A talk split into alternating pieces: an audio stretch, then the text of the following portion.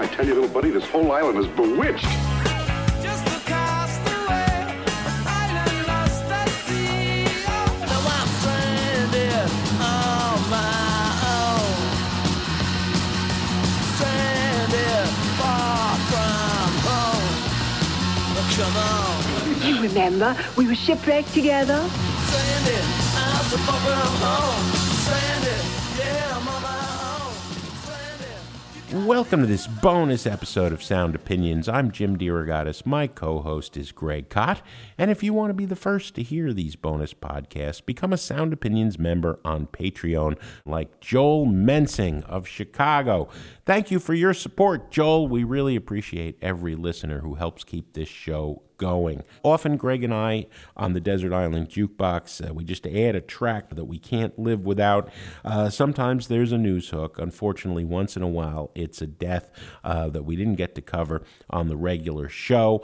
Greg, without tipping your hand too much, who are you going to pay tribute to in this episode? Well, we often say that uh, singers are distinctive. This guy is beyond belief. There is only one singer of this kind on the entire planet ever. Yeah, yeah, it's Yeah. true. And now he's gone. We'll uh, talk about who he is in a minute on Sound Opinions.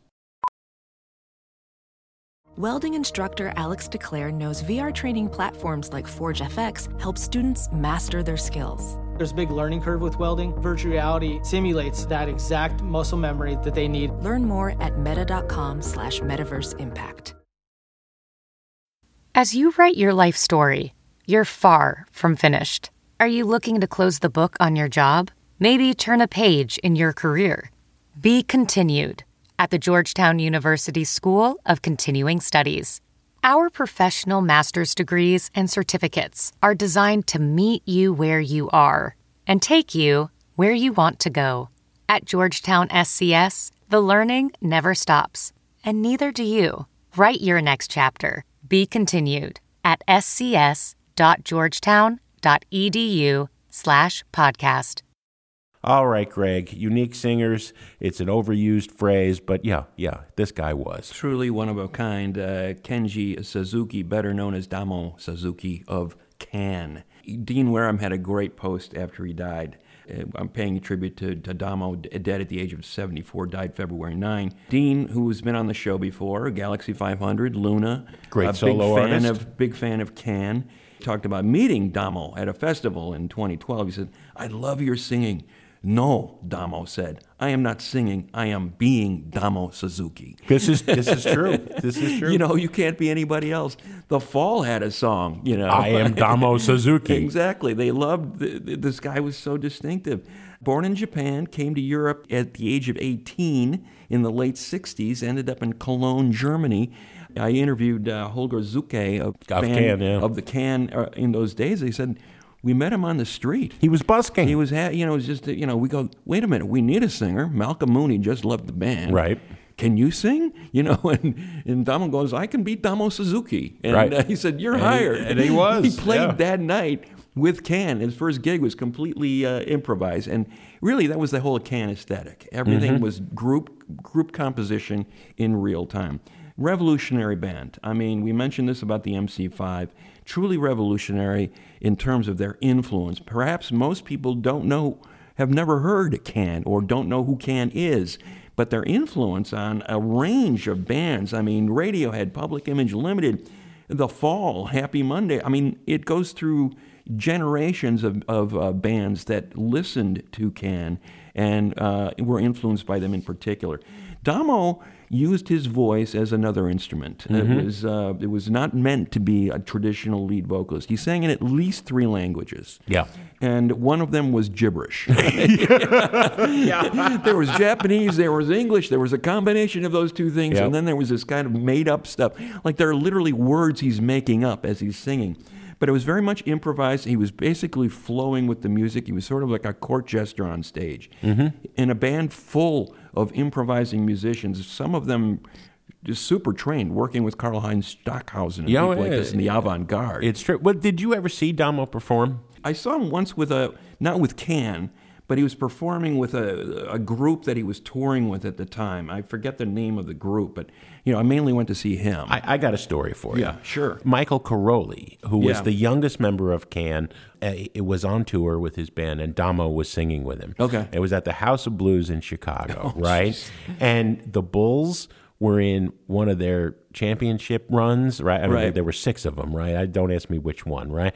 And for whatever reason, the game starts, and House of Blues arbitrarily drops the curtain on Oh, man. Michael Karoli and Damo Suzuki, right? I mean, the people who were there wanted so much to be there, and, and were, knew they were never going to get to see. So Damo, undaunted, you know, sang for another ten minutes at least with his head sticking out from under the curtain. Right? They were done, right? But Damo wasn't done. Damo was not done. Damo was not done. Well, they would play six-hour concerts. Yeah, they, yeah. they, you know, they'd start and then they'd just keep going.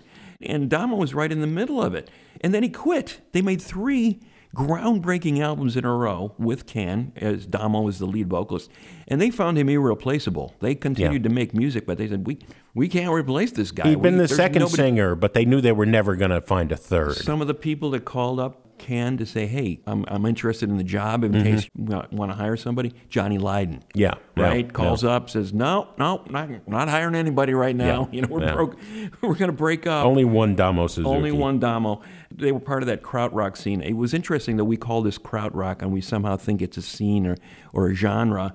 When you talk about, you know, Can in comparison to Kraftwerk, Faust, Neu, Amon Düül, none of these bands sounded anything alike. No. They completely had their own aesthetic, their own sound. They were unique in their own way, but they certainly had nothing to do with each Well, other other than they were German. And Malcolm Mooney was an American GI, African American in Germany, uh, the first singer for Can. Damo was from Japan, right? This was an internationalist psychedelic movement. Yeah, it, it truly was. And, you know, you couldn't really reproduce what they did. But a lot of the songs did get covered uh, by by bands through the through time, including this one.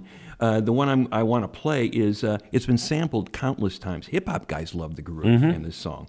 It was just an extraordinary band. So here is uh, in tribute to Damo Suzuki, uh, who died uh, on February 9th. One of the greatest tracks produced by Can is a track called Vitamin C. And that is from their, actually, the third album and third and final album that Damo recorded with them. Ege Bamyasi. And Ege that- Bamyasi. I think it was a brand of uh, Yeah. uh, German sauerkraut. I I think I think uh, yeah I think there's there, there's variations on the pronunciation, but it uh, it's an extraordinary record. They're all I highly recommend all of them. But Vitamin C from uh, Can on Sound Opinions.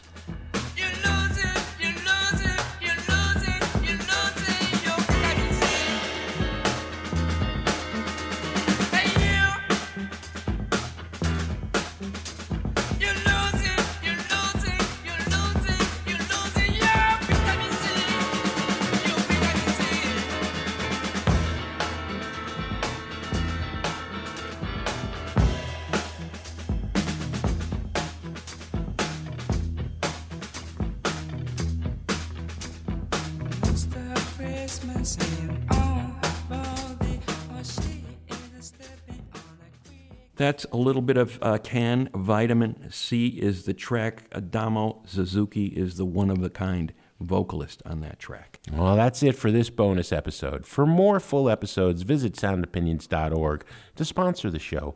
Email sponsor at soundopinions.org. Thanks for listening. Sound Opinions, as always, is produced by Alex Claiborne, Andrew Gill, our associate producer, Sol Delgadillo, and our Columbia College intern, Max Hatlam. Social media is handled by Katie Cott.